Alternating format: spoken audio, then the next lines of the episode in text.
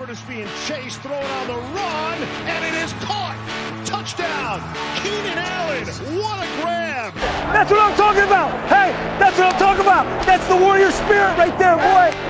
Huge sack by Joey Bosa. 90 yard touchdown. 90 yard touchdown. It's going to be picked off at the eight yard line by Derwin James. Herbert sets his feet, takes a shot downfield, has Guyton. Caught! Touchdown, Chargers! That's the greatest. What up, Bolt fam? Welcome to a juicy FTR edition of the Thunder Down Under Chargers podcast. Andy Profit, your host, right here, joined by the lawyer and the mustachioed Tommy Sawyer, Alistair Lloyd and Jack Reed. Okay. Welcome, fellas. How we doing tonight? All the better for that intro. Thank you. That's awesome. Mustachioed Tom Sawyer. Love it. You good, Al? I'm great, mate. Fantastic. I'm great. You know, you guys know I've had a good weekend because my other sporting passion came good with a championship for my Australian football team. Um, Kyle made a funny comment online seeing me cheering amongst 100,000 people with black and white everywhere. And he said, Oh, come on, Al, we're wearing those colours before the Raiders week. I said, No, no, no, it's black and white, not silver, not silver and black. Um, but geez, it felt excellent and then felt excellent again on Monday as the Chargers have a victory heading into bye week. How good? yeah, it was good. Uh, a good weekend. I was sort of enjoying your your enjoyment out of the victory on Saturday, and then obviously watching the the game together on Monday night. It was good to get that win under the belt. Lots to get stuck into with week four now in the book. So let's get it. Las Vegas Raiders 17, Los Angeles Chargers 24. The first divisional contest of season 2023, and taking it 1 and 0 is as good as you can ask for. Did the defense stand up? Did they what? A late game saving interception reminiscent of the Vikings a week earlier. And, well, he tried to tell you so, but I guess you didn't know.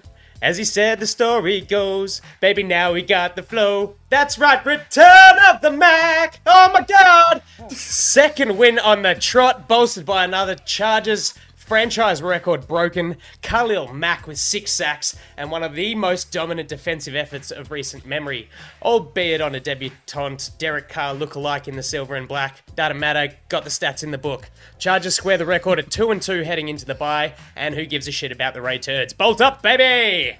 Jack, before I throw to you for your bursting impressions from the win, huge news from Chargers Park in the last 24 hours. Uh, much fan maligned free agent signing JC Jackson has been traded back to New England for a swap of 6th and 7th round picks. So, Al, if you'd be so kind, run us through what this means financially to the team uh, after signing Mr. INT for five years, 82.5 million at the back end of the 21 season. We'll get stuck into a little bit more uh, as we go, but just for now, what does this all mean? Yeah, well, look, in order to get any kind of deal done for a player who's performed that poorly, you need to give a bit. I mean, and and very thankfully, we've got Kyle and Tau eight three seven who are right on the pulse on these kind of numbers and the financials of these deals. So they they were explaining straight away in bolts from the blue. We, we do a pick swap with New England to get this done. Our seventh round pick from 2025 gets given away and they give us their sixth. So we've moved up around in the draft. But then, in terms of the numbers, what New England said was if you're going to give us this deal, you're going to have to convert some of JC's kind of un, unguaranteed bonuses into signing bonuses so we don't pick up that cap. So, in terms of how we've changed from our current predicament, what it does is it creates a bit more space this year, but a lot more dead cap next year. It is similar to what would have happened had we just cut JC Jackson at the end of this year. We get an extra million and a half to work with. Yeah. So those are the numbers. Nothing substantial, but you don't expect much when you get rid of a big contract like that. We're just trying to get him off our books. Yep. Get him out of the room. Um, we do note that the Chargers have brought back Essang Bassey, uh, the cornerback who played a game with us last year and has spent since then with the Broncos. All right. Before we get into that later on, Jack, what did you think of the game? Without calling myself Nostradamus, I ended last week's show. We were, we were wondering how long this might take. Go on. I did end last week's show with my teachable moment about Khalil Mack and how he's performing at such a high level. Clearly he listens to the show and clearly he was inspired by my words of wisdom. Uh, but what a performance. I mean, I was live tweeting throughout the game. If you follow us on Twitter, um, I can't remember the last time. At TDU watching the underscore charges for all of those playing along at home. Um, I can't remember the last time I watched a, a defensive player own a game like that for playing for the Chargers. I've seen Aaron Donald do it. Um, I've seen Micah Parsons do it, and Nick Bosa to an extent too. But it's incredible to actually watch a professional just say, "This is not going to happen today." And we're not going to lose like we, we normally do. And he just took over the game critics will say, oh, it was against O'Connell, it was against a rookie quarterback. Man, six sacks is still six sacks in the NFL. You're still Crazy. going up against NFL caliber tackles. And you just look at the domino effect that has on how well Chris Rumph played. Tuli Tuipulotu came back to earth a little bit. He only won about 4% of his true pass sets. Um, but you look at the difference that makes to Kendricks and K9, and all of a sudden the back end looks better. So it was just a virtuoso performance. Um, he's easily one, now one of my favourite players to ever don the the baby blues. So well done, Khalil Mack. It was just mate, incredible to watch. Incredible, incredible to watch, and a super positive, I guess, aspect of the game. It's the second most ever sacks in the history of the NFL, tied with four other players. The most recent was Adrian Clayborn in the random Falcons performance in 2017. But I mean, it, that's just amazing stuff. Amazing stuff. He bullied Eluemunor, had th- three sacks Jermaine against him. Palamanua. Janine Palamanua, Oh, and then to the the, shit o- the other podcast, side he smacked. Yeah, I know. I'm the reporter, and uh, he he he did the same to Kolton Miller as well. Yeah. It, it was one of those performances that you just didn't understand how it kept on happening. It wasn't just pa- pass rushing either; it was in the run game too. Yep. He had a few key plays down the stretch. Uh, it, it was just excellent and good point, Jack. When you've got that up front, the coverage on the back end, it's much easier. Easier for the linebackers to see what they're doing. So I think the only place you can start this week is with Khalil Mack. Single handedly, six Mack sack gets us the win against Six the sack Raiders. Mack? Incredible. It, yeah, it was the forced fumbles as well, the tackles for loss. It was it was awesome. And look, I don't think Tuli necessarily came back to earth. He was less showy, but he was eating double blocks, um, and he was allowing Mack to stunt inside and and have have his way with it. T- Tuli was still pretty good. Made a great um, great stop in the run game. Um, I'm still seeing growth. Doesn't matter if it's on the stat sheet or not. What you're seeing out there is a guy who's recognizing um, what he's seeing, and he was almost a leadership kind of role, calling calling his um line across to to pick up um uh, on a play. Yeah. So it really good was that? really impressive stuff. Really impressive stuff. And McDaniels was double teaming Tuli for some reason the whole game, even into quarter three when Mack has his fifth sack. He's still lined up one on one without chipping help. They obviously thought Tuli's the guy they need to stop. And Mack goes, I haven't seen one on one one on one matchups for ten years. All right, Josh, here we go. And he On lied, that. Josh McDaniels too. He came out Yeah. and said, "Oh, we were trying to double team," and it, it was something like only four percent of the snaps at the end. Yeah. Um, Mack was uh, double teamed, but anyway, Yeah, McDaniel's is. I've got it in front of me. There were a number of snaps there that there were multiple people assigned to him and him only, Mack. We did everything we could to try to disrupt him with another player. And the facts are the Raiders double teamed Khalil Mack on two out of his 63 snaps, roughly 3.17%. So I don't know what that guy's on about, but he wrong. He wrong and it was great, great to watch.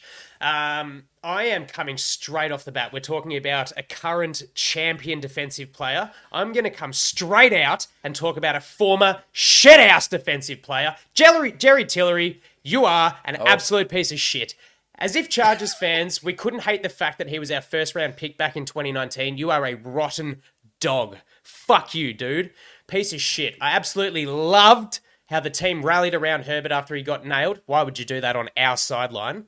Um, uh, just piss off, mate. You could see on the field Crosby hated it, throwing his hands up in the air like this fucking guy. Um, even Kyle Van Noy came out on Twitter. Now it's it's it's well known. He's outwardly spoken of his disdain for the Chargers organization since last year finished, and he was no longer in the building. Uh, but he had some choice words on on Twitter about um, how much of a piece of trash Tillery was. So I just needed to get that off my chest because I got infuriated, as every Chargers fan would. It was just great to see him get ejected out of the game and then do the yeah, yeah, make some noise as he's getting booed out of the stadium. So all the best, man. Like two snaps, you're shit. I don't even think you're going to last in silver and black. So good riddance to bad rubbish. Yeah, well said, right. Andy. Let's start talking about the Chargers again. Back to some positive stuff. I thought the uh, the run game was explosive and powerful in in parts. Uh, 37 attempts, 155 yards, and two scores on the ground.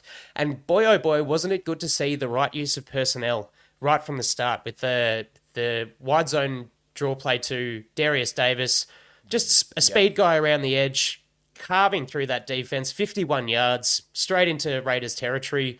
Couldn't ask for a better start. Uh, is there is there a real strong like uh, sight for sight not the right word but uh, you know a, f- a f- real future for Josh Kelley as a as a runner. We've spoken about this. Has he stepped has he stepped up and filled a need while Austin's been out? Uh, I'll take that one because that naturally leads into one of the issues that I still have with the running back group, and that is their ability to block pass rush. Because again, per PFF, and it was to me very clear that Spiller and Kelley had a pretty poor game in terms of protecting Justin Herbert. Kelley is the, your one cut guy. He's a powerful runner. I think he's growing. Uh, Spiller has sort of shown, I think, just a little bit more out of the backfield. I thought Spiller had quite a decent game catching the ball and made it mm-hmm. sort of, mm-hmm. uh, it was a little bit more dynamic. I think there's a, still a massive need for Austin Ekeler, and I don't think going ahead with only Joshua Kelley, Spiller, and perhaps Dotson rounding out that group is is enough. I still think there's a lack of experience, and not and as I said, when we're looking at a, a running back, it's not just how well they run or how well they uh, catch the ball and, and get yards. E- Ekeler is very very good in the blocking game, and without Corey Linsley at center. You've got Yeah. Will Clapp. That makes a massive difference. And if we're seeing this trend occur again and again, where defensive coordinators just blitzing Justin Herbert, blitz, blitz, blitz, blitz, blitz, the running backs are going to need to do a better job of protecting him. Is it the running back backs, Jack, or is it more the big boys up front? Would be what I'd put to you because I thought like Kelley had two or three runs where he he really made the most of, mm. of that particular run, showed strength, actually got beyond ten yards. I found that they really struggle with rush attempts between the tackles, which is now a continuing theme. Yep. When they just plow straight in the middle, they go nowhere. And I thought it was interesting when you remove Herbert's rush attempts, 102 of the Chargers' 128 rush yards came after contact. Mm-hmm.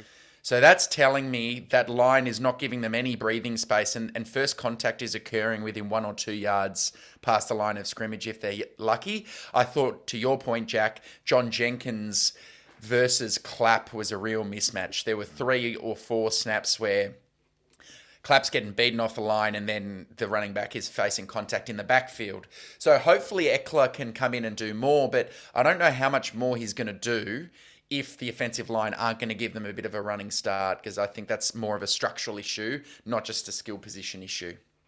Agreed. Well, that's kind of what spurred my question because Kelley's not the speed guy to go out outside the tackles, but it's not really working as the sort of power back that we have with the one cut up the middle. Like he showed some good, um, like you said, Al. He had two or three explosive runs over ten yards, and there was a great one where he just kept his legs moving and, and beat a, a Maxx Crosby tackle to get up the field.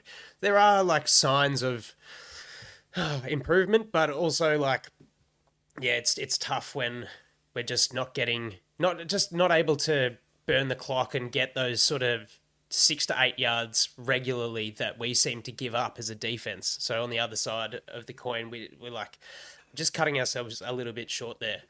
Um, and uh, like they did have a lot of work in terms of pass protection, as you mentioned, Jack.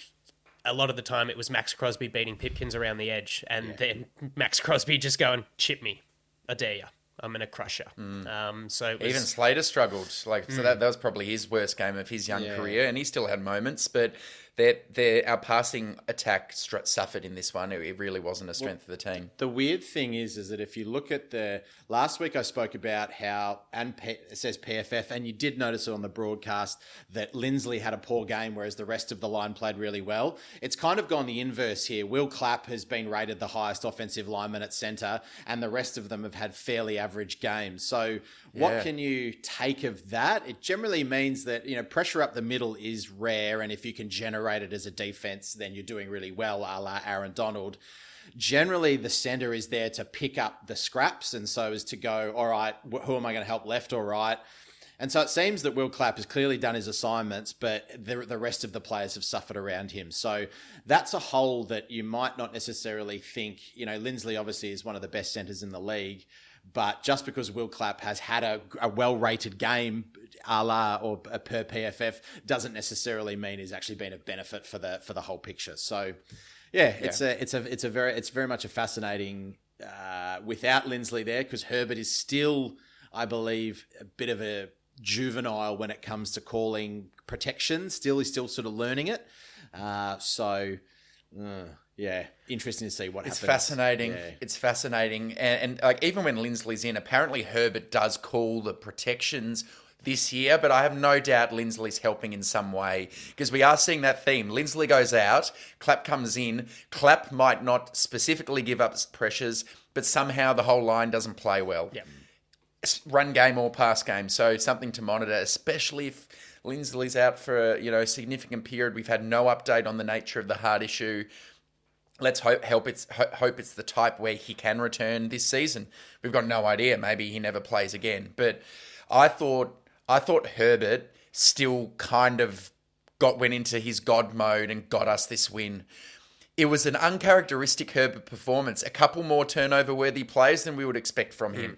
A bit of a head scratching interception. Rewatching that one, he's got Keenan open on a on a crosser, and then he decides to bail right from a clean pocket and then sail the ball in a very dangerous spot into double coverage. And that that's lucky that didn't come back even further yet. What we saw was Oregon Herbert that we haven't seen so much of, taking off with his legs and rushing down the middle and, you know, rushing to the side for that first touchdown. And then, of course, when you got to have it third and 10, game on the line, wasn't that an amazing ability to climb the pocket, hit Palmer for 50 yards? He goes, ball game, that's over. Chargers win by week. Fuck off. Yeah, with the with the glove and the splint on. Let's just finish this off and get out of here. It that the Herbert talking about Herbert and the running game is a, a big point for mine because Chargers, us, us on this show and Chargers fans alike have been talking a lot about wanting to see Herbert use his legs a little bit more. He did that probably for the most that he's done in his Chargers career to uh, in this game. Is that a concern though that he's a he's struggling to adjust when you know Amik Robertson was more than uh, solid on uh, Keenan Allen. Four targets. He did have three receptions for 32 yards and a touchdown, but did a pretty good job. Allen's been targeted. He's had he leads the league in reception, so he's getting a lot of the ball. Um, was is that what do you think, Jack? Is that just Herbert struggling sort of to adjust to not having Mike Williams there and not really also doesn't have Austin Ekeler in the receiving yeah. game as well? What do you what do you what do you take from that? See, I have a different opinion. See, I thought Herbert's gone into God mode twice in the Vikings game this week, but I think they're quite different God modes. The Vikings God mode was far more considered, far more, I thought, elite. This week's God mode was a little bit more, I'm trying to do too much. And it, it felt was, white collar almost, and blue collar. He, you know, he was almost like he was trying too hard. You know, the Derwin James, I've got to go out and make an impact, and I actually end up hurting myself or give away a penalty.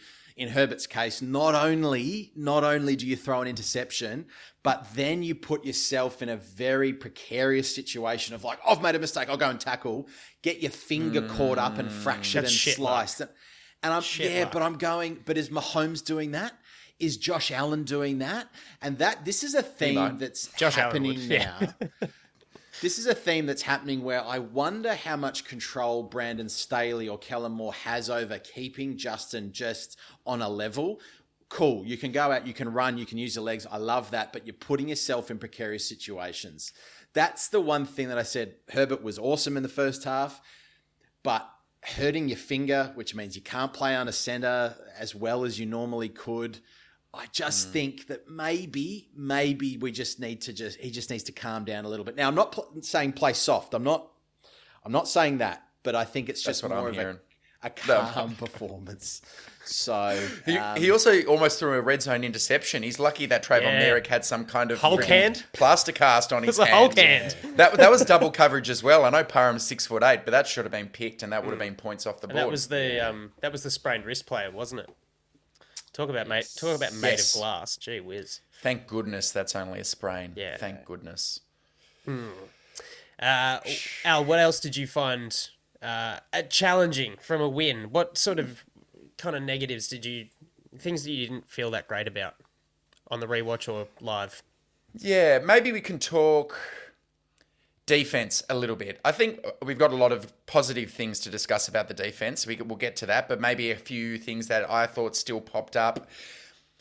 Still a little bit of stupidity, I thought. We're seeing at least one or two stupid things per game. And we're now four weeks into the year and three years of this group being together. So we've already discussed uh, Asante with the interception going down th- this friggin' superplex that was delivered on a second and 10 Yeah, daft. one of the stupider penalties that's that's an important part of the game when that occurred Extend that a drive. third and a third and 19 completion to Josh Jacobs Yep. with just a check down. I know the score's 24-7 at that point, you know, in the third quarter. We're seeing we're seeing uh, cornerbacks continue to struggle a little bit when targeted. This week it was Davis and Ja'Sir, and we were registered with having 10 missed tackles, which is slightly higher than we've had in the past. So we have not seen anything approximating a complete performance yet from the defense, but it's that, that recidivism of stupidity and why do we keep giving up third and forever? and two fourth down two fourth down completions as well. Just just didn't really seem like in that moment they got to have it moments. Staley talks about those got to have it moments and it seemed like soft coverage on adams and then i think the second one was a pretty weak goal line stand Josh Ja- Jacobs just ran it up the middle for that one yard score, and it seemed like the backers su- That's sat a right. bit off. And the previous down, we stopped the QB Yeah. sneak pushed. Tush push. So and then it was fourth and one, and then suddenly he, he he kind of got five yards into the end zone. Yeah, just standing around looking at each other. Look, that being said, we did all we did have Derwin out, Alohi Gilman out, JT Woods out. So Dean Marlowe and Raheem Layne played 100% of snaps, both as like a two deep safety set, um, both as free safeties. There were instances where I, I think late in the game, um, Davante caught a ball just before the the play before the interception, caught a ball at the four yard line, and Michael Davis just looked around at Dean Marlowe and was like, "What are you doing? Where were you?" And they didn't, they weren't graded poorly, but there were definitely moments where it was a little bit, okay, they're kind of a little bit lost there. If you if you feel bad about having JT Woods as your free safety, then hey, welcome to Raheem Layne and Dean Marlowe.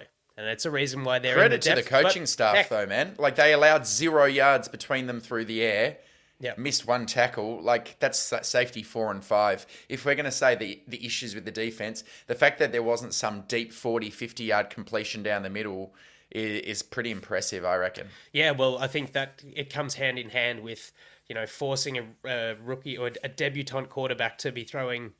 His time to throw was two point six or something, and Khalil's getting to him, and he's he's that kind of doesn't have good ball protection. That was a knock on him out of college, and he uh, just as soon as he they started shaking up his block, he was all, all over the place. So the longest completion was 25 yards. We we did minimize that explosive play. Um, but yeah, they, I think they got off. He didn't look up for it. I think you're right. The safeties get off when you've got a rookie quarterback who doesn't really know what he's doing. Yeah. And I was saying to you guys offline, Staley was quite clever up front where he'd mug Kendricks and Murray in the A gap, looking like they're blitzing the old amoebic defense. And and, and uh, so so they O'Connell's looking at them and then they're bailing and then at the same time, there are games and stunts having up front. So Mack got free on a stat sack, and O'Connell's looking down the field at why these two linebackers are bailing because he thought they were coming, and then oh shit, swallowed up. Yeah. So he was he was seeing ghosts in the pocket. So I think the safeties got off a little more scot free than if they were playing against a good quarterback. But that's credit to the coaching to not allow it, you know, play more man heavy and make the um, make the corners more responsible for their own uh, for their receivers, and you Yes. know, just have the other two guys purely as like a secondary protection. Um, Jack, I want to ask you causation to scoreless and or outscored second half. Um, I just want to say the Chargers allowed three consecutive Raiders drives of 12 or more plays, netting 10 second half points that combined for 15 and a half minutes or thereabouts. The first seven drives was about 13 minutes. What do you think? What do you, what can you boil that down to, if anything in particular? I am a big believer that calm breeds calm and tension breeds tension. So throughout the first half, you're watching the you've got a heightened team because of the Tillery hit. You saw you saw how that galvanized the sideline. Now that can work really well in the moment. At half time though, you've almost hit your peak intensity when something like that happens. And when you're managing people and managing a team, it's really hard to make sure that they keep that concentration or they keep that uh, they can hit another peak in the second half. So, in terms of, you know, I'm talking about the intangibles here and I'm talking about just the flow and the feel, these things that you can't put data set on, you can't put, but Staley, and this will lead into something that I'm being a little bit nitpicky about over his tenure, is that he just doesn't exude confidence as some other coaches do. He's chewing his gum. He's just a little bit tight, and you really felt the team come out. And this is not just Brandon Staley's regime. This has been, you know, we play such a good first half, and then all of a sudden we shit the bed and lose the game. But It's I definitely football, felt baby. it's charges. So how do you break that cycle? And the Staley, I believe, is pretty tense, and we saw that with the play of Derwin James. We've been seeing it with the silly mistakes, Alistair. I think people are trying too hard to overperform because they know that, you know, things are heating up. And do I say yes? We're I still seeing it from Staley in his press conferences. We are, Jack. I mean, him and Popper had another little tete-a-tete in, in this did. one, and it's And he- dare yeah. I say Sorry it, to interrupt. That's okay, but dare I say it that Asante Samuel and Alistair, you made a great point offline that he wasn't going to take it 99 yards to the house because there were some Raiders defenders rallying. But it just seemed to me that he didn't know what to do in a really crucial moment. And that is coaching. And if you watch the film, Staley's like going, Oh, is he celebrating? Is he telling him to go down? Is he telling him to run? But hmm. clearly, something had happened when JC Jackson didn't go down with the red zone interception. And that has therefore put in the mind of Asante Samuel Jr. in a pressure moment that I don't know what to do. So I'm just going to go down. So I'm not going to make, I'm not going to make the decision myself. I'm going to go off what's happened to JC Jackson and I'm going to make sure that doesn't happen to me. I think Yep. that's quite a re- regressive mentality. That's what I can kind of put it down to in That's exactly the explanation too. That Yeah. that would categorically be why Asante went down there. Yep. Oh, that's not going to happen again. There's two minutes fifty left, mate. We needed the yards. True. Yeah. So Yep. anyway, it's it's a nebulous answer. I'm sorry, Andy, but that's that's all that I can kind of put. I don't to think it. there is Um, one particular answer. Yeah. Just more your thoughts. Yeah. Good question. And missing some chances. There were a few chances on offense, like for, for this game to have gotten tied again, the offense needed to go to sleep. And there were a few drops, although they're not always charted as drops. We did feel, I thought, the absence of Mike Williams in this one, particularly when the pass protection is not working and you don't have as much time to throw. That's when those jump balls become more relevant. And we saw one when we were in our own red area where he gave Quentin Johnston a chance one on one down the sideline. He couldn't come up with it. And then Josh Palmer dropped what I thought was a pretty bad one uh, a little later in that same drive. Thankfully, he made amends. But He also had it's a he had a good early events, catch. yeah. Uh, Sorry to interrupt you, but Palmer, Yes. I thought when I first watched, I was like, God, he's been given a game ball for that one catch, you know. And I when I watched it again, I was like, oh, I was a little harsh. He made a good catch, uh, a 19 yard well, off the top of my head reception earlier in the game, and there, you know. I just, I, I, I guess I expected a lot more um, from the kind of camp that he had uh, and all the chat that came out then to see him sort of step up and say, hey, look, you know, QJ might be a first round pick, but we want him fighting Josh Palmer for that wide receiver three. And now it's like, when's Jalen Guyton getting back? We need a little bit more Yeah. chemistry. We need a little bit more trust. Credit where it's due. Great turnaround and come back to the ball by QJ for that 18 yard Mm-hmm. catch that was reviewed.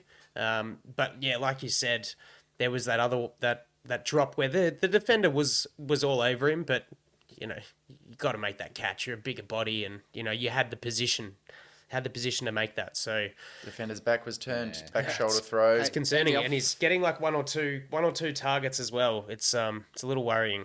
Uh, Well, I've got a question. I'll, I'm going to throw it back to you then, Andy. I, this was one of the question I was going to ask you. Is that is it? Are we blaming QJ too early, and and should we actually be blaming Justin Herbert because there has been some vision, and there's been data to suggest that QJ is actually getting quite a lot of separation comparatively eh, on the averages in the NFL, but Herbert just isn't hitting him. Now, is that because of a lack of chemistry, a lack of trust? Is it's should some of the blame go to actually Justin Herbert, not all on QJ because people are going, oh, well, he's not a, because it was always going to happen. It was always going to happen. Jaxon Smith-Njigba, Jordan Addison and Zay Flowers are having great years already, and QJ's sitting there looking like a pumpkin. What do you think? Yeah. Uh, I don't think I don't think personally that we're blaming QJ for any like ruts that the offense is finding itself in. It's just a bit more kind of concern. it's just more a bit of concern that yeah, there's there just doesn't seem to be that trust and chemistry, and that's on I guess Justin Herbert, but he is highly reliant on Keenan, Mike Williams to. He's like, I can get ten catches out of these guys. One or both of them can hit hundred yards a game. Um, we start the season zero and two. That's the pressure. That's the pressure in the back of Justin Herbert's mind, going, Yeah. I can't leave this to chance. Like we're a Super Bowl capable team. Uh, we're a champion team. I can't just go. I'm going to throw the ball to a guy that has drop issues eight times a game. it's a creeping bit of in, that. creeping in, isn't it? Yeah, It- good well, call. it, it has to. It has to though. I'm not. So I'm not saying that it's QJ's fault, but like when you're given the opportunity, man, make the most of it. Pick 21. It just sort of there was a little bit of concern back when Mike Williams was drafted with pick number seven. We were going, oh golly, um, and it took a little while for Mike Williams to really warm to the spot and become a beloved Chargers receiver. Uh, and he's definitely earned that title now, even if it is the last time we see it. But yeah, it's it's a tough one when that injury goes when that big injury uh, comes up and there's more expectation on him. You kind of wonder um, how how it's all how he's you know the, he's picked for his skill set because he brings that diversity to the group, and it's like well, yeah. I mean, it just it just works out well when your Q, your quarterback only has to throw for 160 odd yards because you know we're generating great field position from turnovers, and we have a few explosive run plays that just sort of make it a little bit easier, um, as as far as scoring the ball. So, yeah, bit of a nebulous answer for you there, mate. But I think that it's it's a bit of both. There's there's more than one kind of person at fault, and maybe Kellen Moore's more to blame than either of the two of them. Who knows? Yeah. Um, but yeah, Well, they'll get more opportunities because they're, they're it for the time being. that's it. Uh, Andy, while you're still in the hot seat, mate, I'm going to keep you under I keep you under the magnifying glass. Let's flip to the defense and uh, the run defense, which is kind of a bit of a bright spot. They only allowed 73 yards on 20 designed runs. SJD, what's he doing for you at the minute? Uh, I thought he was great last week. This week wasn't as noticeable. Um, he's still got a couple of stops, a, a missed tackle. Um, but I'm just gra- I'm just really glad I made a point of saying it last week in the this game's preview that if a team is going to break the habit or break the mold on something, a player, Josh Jacobs, we were able to uh, nullify him essentially. He was very handy and annoyingly handy in the passing game, but a lot of Yeah. a lot of I think the fact is like we got ahead and then we got ahead uh, like they leveled at seven all and then it was 24-7 at halftime. That we didn't really allow them to kind of run the ball in any kind of great with any great consistency and develop that part of their game. So there's a little bit of that i think as well. Uh, but as far as sjd well look last week he was awesome and this week i think he maybe came back down to earth back to the campfire. So look not as um not as dominant as he was last week but not not crap still helped i didn't mind morgan fox's game actually i thought he got up and made some plays too, and he's just He's been used sparingly this year. Yeah. Only 26 of 73 snaps. I found it quite interesting. They're trying to keep him fresh. You notice when he's It's on the field, thing, though. I guess. Like so many times, you see the last guy getting up from that that pile of people at the line of scrimmage is number fifty six, and it's um, it's uh, it's pretty good. Um, I spoke a little bit last week, probably unfairly, as Tao pointed out about special teams.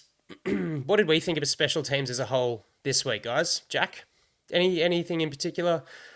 I mean, I, I sort of after that uh, exchange, I did sort of want to look at how what J.K. Scott's doing. I, I don't know if he's punting poorly or not, and maybe that's Moonrakers of- is what he's doing. Moonrakers. He is skying that ball. Yeah, so I, I don't know whether that's a, a design or whether it's less effective than it was last year. Um, and the other question that I had of special teams is that obviously Daiyan Henley hasn't played. He only played one snap of defense, but he is getting some time in the special teams. And is he having to prove himself on the special teams before he gets snaps, or is it where we're just protecting, you know, the the order of things, the natural order of Canine and Kendricks, and it's Niemann and guys that have uh, kind of um, you know earned their spot, so to speak. Uh, but yeah, no, I mean it was just the punting, and it, it didn't feel good, but it didn't feel bad. So that's kind of another nebulous answer for you. Doing, What do you think about those linebackers, Jack? Because I mean, th- that's a that's a great question. Do you sprinkle in Henley, or are you ha- happy with what you're seeing from Murray and Kendricks together? And then Niemann's not putting a foot wrong. So what? If you're in charge of the linebacker room, do you want to get Henley in there because he's a third round pick, or do you think nope, the current group's doing a good job? Oh, I'd, I'd love to see Daiyan Henley in there because if the progression of growth was anything between the the preseason games of week one, two, and three, this guy's going to be NFL ready by the end of the year. So, you know, why not put him in there for some for some third downs? Let's see his length. I mean, could you put him in there um, next to Kendricks? Could you put him and Niemann on the field just as something different? But there's clearly a program in place, whether it's designed by Ficken or whether it's designed by Staley to say no, this is the because I mean Scott Matlock's getting a lot of snaps. You know, he's getting more snaps. Um, other rookies, you know, QJ's getting snaps. So yeah, it's an interesting one. Or they're just working back from injury, and the injury was actually more serious than we thought. So yeah, Yeah, hamstrings are one of those things when you you get them early, they can they can linger, they can hang around for careers. You know, um, I think the linebackers. It's a good problem to have. It really is. Um, with Kendricks out and Murray with the green dot, I thought Murray stepped up really well and has continued. Um, Al, you made a really good point earlier in the show about the what the the edges were doing to allow the the linebackers to help out in coverage, and they were making some really good tackles in the pass game, which was annoying from the looking at the corners role. But Kendrick's return was awesome. And uh, if you guys out there uh, are following us on Twitter, the TDU underscore Chargers handle, Al does a great job. Hashtag TDU Films. Um, he didn't post this one, but it was very funny. Eric Kendricks got uh, a tackle of Josh Jacobs, I think. Took his shoe off uh, after the celebration, just put it down on the ground. Kenny Murray walks up and boots the shoe away. Uh, just very, very linebacker bros kind of areas, and it's, it's good. But I think, Jack, what you're talking about, that when you bring up the the rotation of the backers, it's it sort of fits Staley's mold for if you play well, you deserve more snaps. Nick Niemann has done nothing but show energy, intensity, all those good things. He's tackling, he's doing Involved well. in that interception last week. Yep, he's doing really well. So, like I said, I think it's a good problem to have when you've got a, a seeming gun second round pick. Um, it's okay to just ease him in. Talking about the linebackers though, and sort of blending this in with special teams, um, one of the I think it was one of Carter's might have been Carter's big return. Jacobson, no, sorry, ja- Jacobs, the Jakob Johnson. Jakob Johnson, that's the one. Blew Amen Ogbongbemiga the fuck up. Smashed him. I rewound and watched it four times and I was like, God damn, fullback just He had a him. really good game, that guy. He, did. stood up Kendricks two or three times in the running game. Not good He's as a good receiver. fullback, that dude. Not good as a receiver. no, no, that was you know shocking. exactly what I'm talking about. Yep. The old headshot. but look, going back to, um, I, I did ask that, that the question about well, starting off the question about special teams was was loaded for me because it has been interesting. Um, they the Raiders look like they got a fair bit of pressure towards the kickers, both Dicker and J.K. Scott. Um, Scott was better this week for sure. The first one, he's le- he's like leading the league in in hang time, so he's getting it up there, but he's just not quite hitting the depth. I think just yet. That first punt was 23 yards or something, and then the next one kind of actually had a, or the next one, sorry, after that first um, short one, just had another one of those dicky backwards bounces, and you're just like, oh, I know you can't do much about that. It is a fluke, uh, but then you know his second one was a bit deeper, bounced off to the side, went out of out of bounds. So um, improvement. Dicker was perfect on his attempts. So Yeah. Underrated, areas. sneaky, really good Dicker. He's been really, really good. yeah. It Um, annoyed me to see Carter actually get a, a bit of wriggle and get a return because I never really felt that when he was a Charger, and I thought, eh, we can we can capital. I'm not concerned about their return game, but he did get one, and it was just a bit shitty. But you know, that's just our poor tackling really that allowed that to happen. Alistair, I want to put you in the hot seat, uh, but it, in the essence of time, I've got two two questions. Did you want to tackle? We've, we've spoken a lot about the defense and and that, so I'm gonna I'm gonna put let's let's talk about this fourth down call, the tush push. Okay, so uh, I think everyone knew that it was going to be a, a tush push by the quarterback. Justin Herbert had recently gashed his finger open and has a splint on. A tush push requires you to be under center. Last week, Kellen Moore did try to do the double bluff, lining up in the same formation but doing something slightly different. This week, everyone said it should have been a quarterback push, should have been a quarterback push, and he's gone. Okay, I'm going to listen to you all. Okay, I'll do it, and it didn't work. What's going on? And why can't why do these fourth down plays seem to be such an issue when we are fourth and medium to long? Because it's just not working. What's what was your reaction to it, and how do you feel about it? Well, feels a good word, and I'll come back to it. Uh, in the moment, I I don't I did not mind going for the fourth down, or at least lining up to go for it. To me, there's a difference there. I don't mind it. Like it's different from last week's because there's still three minutes thirty four left in the game. It's not like you get it and game's over. You've still got quite a bit of time left. Also, you've got a rookie quarterback on the other side who's really playing poorly. Is he going to drive the ball all the way down the field for seven points? So I didn't think the urgency. I, I thought there were more factors militating against going for it this week. But I always don't mind going up there, call your play, get up to the huddle, have a look at what the defense is in, and if you think you can go, go. Herbert's got the splint on his finger. That the the Raiders lined up in what looked like almost a Madden esque formation, peculiarly well designed Goal to stop it save. Yeah. call a fucking timeout and then have a chat and go, okay, do we want to punt here or maybe we'll call a passing play out of the shotgun, fourth, fourth and one. So, and then coming back to this feel point, how I felt, I felt like the feel of our coaches is off. Yep. Both sides, Kellen Moore and Brandon Staley. Kellen Moore, there were at least two runs in this game where we're toss, we're tossing the ball uh, five yards behind the line of, line of scrimmage on a first and 10 and tackled in a seven, second and 15 when we've got a lead in the third quarter. It happened a couple of times, and I'm thinking, geez, this is meant to be this north and south running game where we kind of push it down the field, and why now are we doing these pitches behind the line of scrimmage, getting ourselves into these unfavourable down and distance scenarios? And then Brandon Staley, mate, get a clue. Like, are you trying to lose? are you trying to lose your job? Are you trying to lose your biggest supporter on planet Earth? Thank Christ the team is two and two this week because, goodness gracious, like the, the, it's one thing to have passion, confidence, be data driven, but you also want you kind of to have a consistency of approach and a rationality of approach. And to me, this one was just like you're killing Aidan O'Connell, and your quarterback just fractured his finger. And the one time we tried a QB sneak for a touchdown at the goal line, he barely got it in. He tried to reach over and then brought it back. And he's not that good a sneaker. He's showing himself to be a bit like Philip Rivers, to be frank. Hmm. So. Where have I gone in that? I'm not happy. I'm not happy, Jack. How I'm not happy, feel? Jan. I feel like they need the bye week as much as fans need the, the bye week. I've got a, a appointment book with a cardiologist after the first quarter of this Bypass season. week.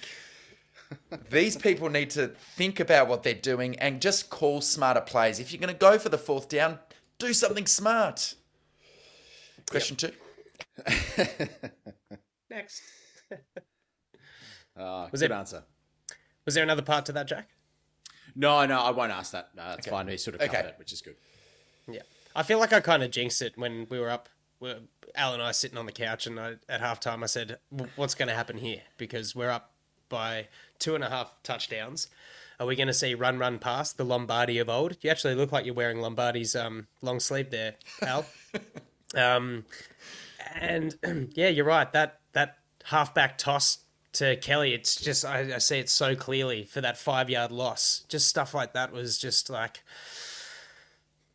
is the the script and the off script offense is one working and then we're we're up so we we're not making adjustments we're just sort of reverting to doing kind of dumb stuff to not show our whole hand i don't know it's um it, it is it is concerning um because it Well, is perhaps your centre as well. That's the other thing. Is he really the bulldozer who's going to get us that that start that you want from a rugby mall Oh Yeah. man, know your team, know the moment, seize it. you could see the defense still defense lucky like, it's early in the year. hunkering over, ready to sort of jump and make that play.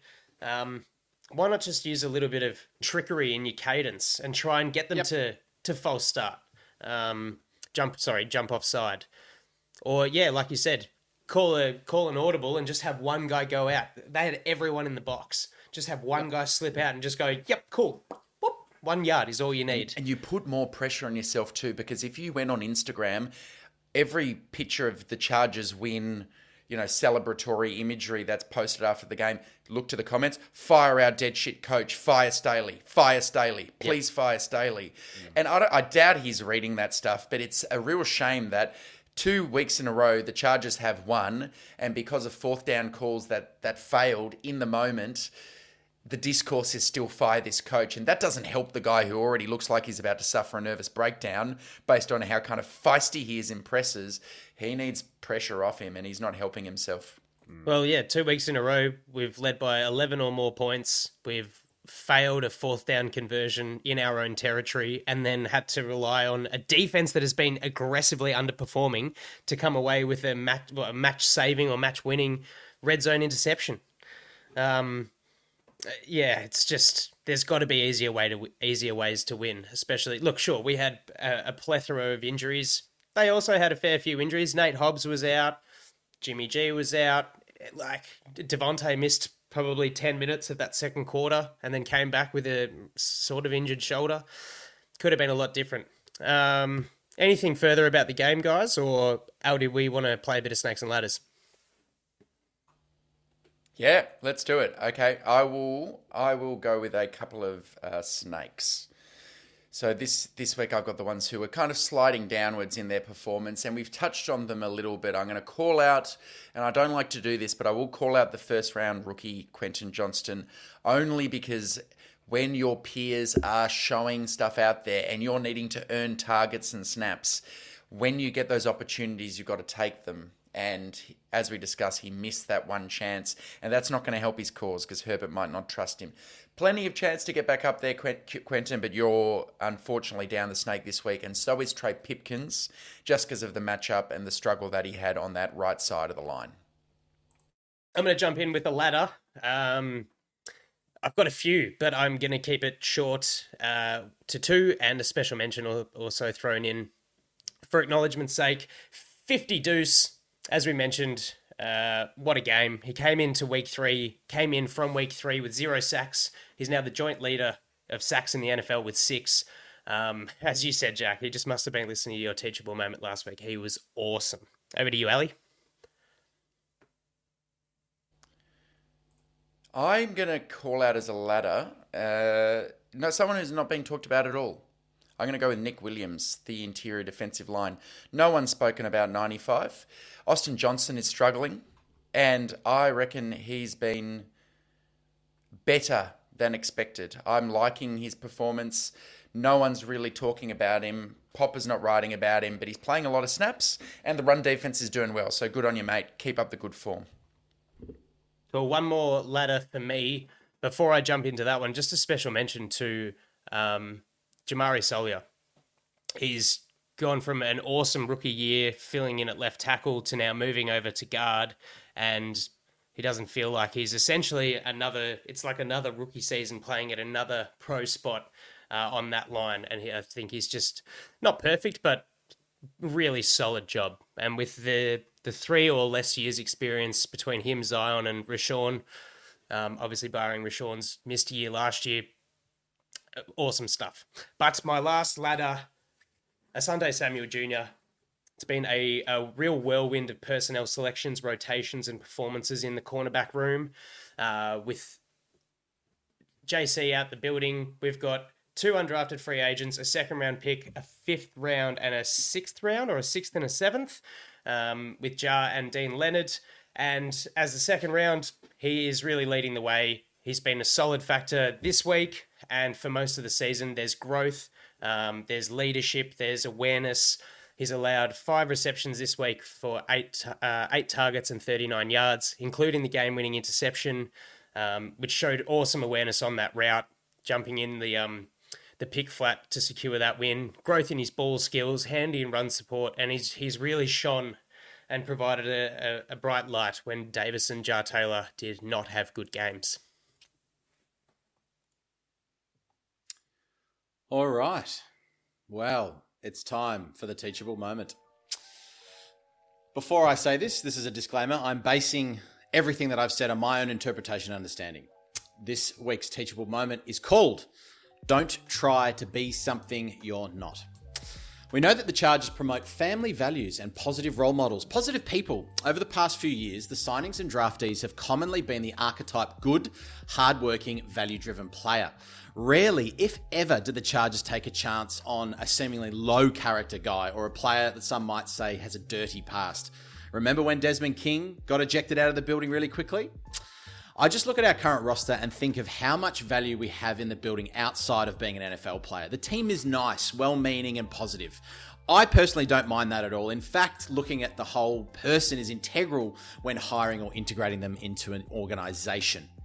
Do they fit with the rest of the players? Not just at their skill set or their position they play, but who are they as a person? I think it's a good way to approach team building personally um, of, or a high performing organization. Some workplaces and elements of society at large are shifting towards being more inclusive and supportive environments. I think leaders aim to empower their staff, generally not managing down with an iron fist, but more so um, alongside them. However, an NFL team is not a high school or a Silicon Valley startup, and the defense of the Chargers is not a humanities or English faculty or a bunch of MIT millennials sitting behind computers. When I say dominant defense in the NFL, who comes to mind? I immediately think about the likes of the Legion of Boom. Were they nice guys? Sherman, Thomas, Bennett, and Chancellor? No, they were terrifying. And C- Carroll did his best to contain their egos. I think about the Ray Lewis led Baltimore Ravens with Woodson, Adams, Siragusa. What about the Lawrence Taylor 90 Giants? The Purple People Eaters in Minnesota with Page and Kraus? The 85 Bears, the 76 steel uh, Steelers, the steel curtain. I would not want to meet Joe Greene or Mike Singletary at the line of scrimmage. Dominant defenses generally, generally have this shock and awe factor. They, they mean bad news and will inflict punishment on the poor QB who is lined up under a center opposite them. They do not have an identity as being nice. Their identity and culture was mean. They were led by coordinators and coaches who matched the time and place. Some of these players would never play a full game in today's NFL before being ejected at quarter time. Now, many, if not all, of these defenses, you know, um, were playing at a time before CTE and concussion were discussed. And the values society upheld were very different, not only in America, but in the world. But what am I getting at here? What the actual F am I talking about? Let's bring it back to identity, culture, and how I interpret the JC Jackson announcement. The signing was strange, if not exciting, uh, one to begin with. My fellow podcaster Alistair was the first to say that Jackson's path to NFL was not really akin to many of his Charger colleagues. I'm not going to place value judgment on Jackson's life story. I don't think that's fair or appropriate, but this story is worth noting in the contextual analysis. On the surface, and we did discuss this, it did seem that JC may or could clash with the values and morals the Chargers stand for and use when recruiting, drafting, and re signing players. In hindsight, it was an awkward fit, and it remained an awkward fit until today, where he goes back to the Patriots. And old school Bill Belichick. Was it a matter of not fitting the system on the field? Could he not play the CB position that Staley wanted? I personally don't think so. JC Jackson was a premier corner hitting the free agency market. It was a mix of intangibles that did not fit. Injuries not helping either. Ultimately, a clash of coaching cultures. JC Jackson thrived in the culture and environment Belichick built and supported. It is known to be a hard, get in line, no mistakes, Tom Brady grit and one eyed determination approach to success. A culture that has no problem signing experimental bad boys who seemingly thrive on the field. Think of Hernandez, Gronk, Dillon, Christian Peter, Josh Gordon, Haynesworth, Rodney Harrison, an angry Randy Moss got a ring, and let's not forget Antonio Brown experiment. The environment straightens those types of players up there for success. There is no wriggle room. There is no, hey, by the way, I need heel surgery that may take me off the field after I've just signed an $82 million contract. Or, yeah, I just didn't turn up to my arraignment. Uh, sorry, or leaking to the media. I just don't know why I'm getting benched. I believe that the current charges, led by a man in Staley who was 31 years Bills Jr., are vastly different when it comes to organisational philosophy. JC Jackson's performance on the field at the Patriots versus what has occurred at the Chargers is the physical manifestation of the age difference between Staley and Belichick, how different approaches to player management lend themselves to bringing out the best in different players, and how important environment is to individual players' success. Perhaps the Chargers believe that JC Jackson will give them a harder nose he would be the alpha on the ed, uh, on the exterior, a meaner identity, like of those defenses I said before. Or perhaps Staley was just pulling from the McVay Snead playbook with Ramsey at the Rams. Or was it Belichick doing his best clever snake oil salesman impersonation?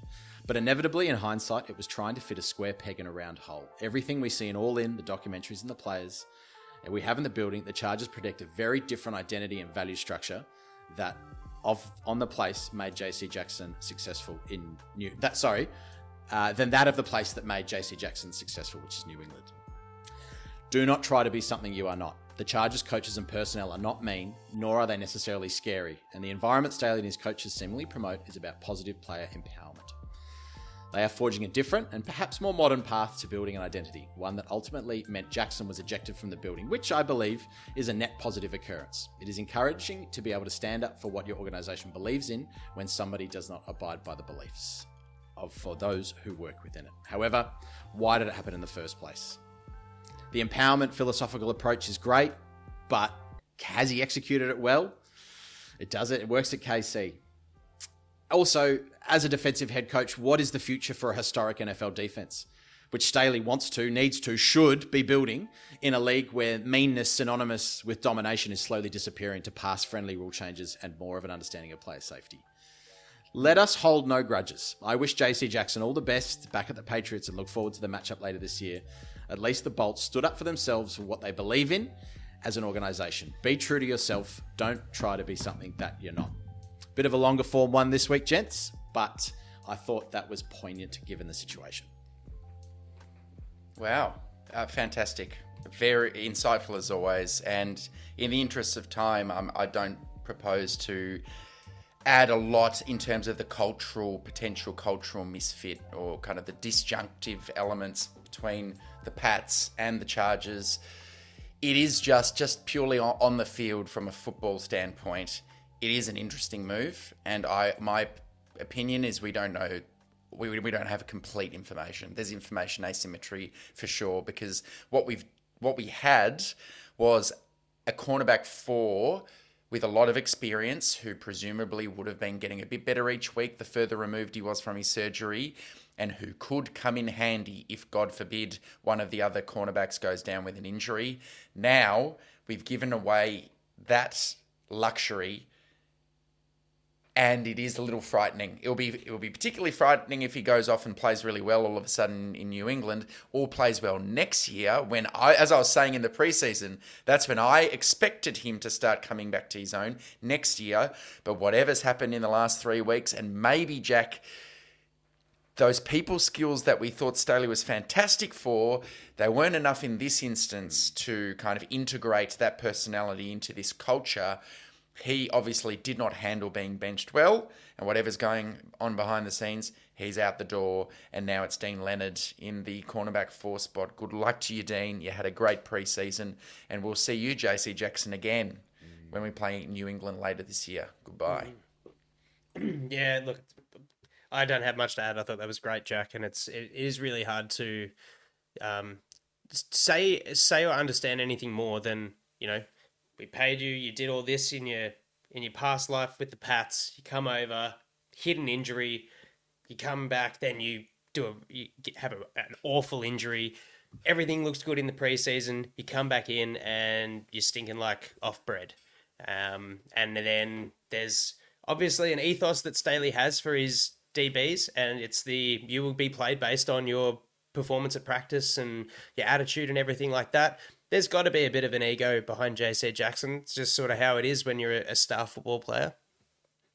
Not um, understanding that or looking at it from the team perspective probably didn't sit well with Brandon, and then it's just sort of culminated. I'm speculating, but that's sort of the only sense that I can bring to it. Um, and it's just either we hang on to this or we try and get whatever we can now out of it. Um, he was suited up this week and didn't play a snap. So there you go. Uh, I do wish him all the best as well. I think he's a great footballer. It's just on this uh, beyond the surface, it's just really unfortunate that it never worked out, and uh, just sort of feels like a, a Chargers thing to us. But um, but there you go. Uh, Al, have you got anything more? We just seem to have lost Jack for the uh, the end of this. He's just given his he's just dismissed the class without saying as much. you forgot to he's say like, it. School holidays, baby, we're out of here. class dismissed. Uh, no, I was waiting for it. I was hoping he wouldn't. Um, mate, if there's anything, if there's not anything more from you, um, guys, thanks very much for for listening. Everyone, enjoy the bye, recharge. We're two and two. The season is not done. No, no, no. Let's tune into the the Dallas San Fran game. I'm really excited to see what this Cowboys outfit can do against a dangerous, dangerous defense and firing offense. Um, next week we'll be back as always to preview the Cowboys in week fi- uh, week six rather. Props QB rankings will take a bit of a shift because I got a lot wrong, but I got a lot right. So we'll see how that shifts out. Um, until then, guys, I guess it's class dismissed. We'll see you next time on the Thunder Down Under Chargers Bye. podcast.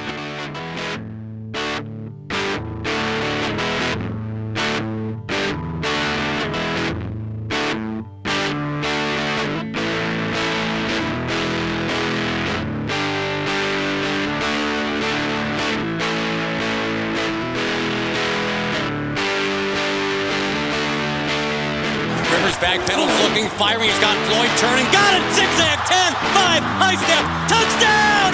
San Diego! Woo! Good night! Good night to all!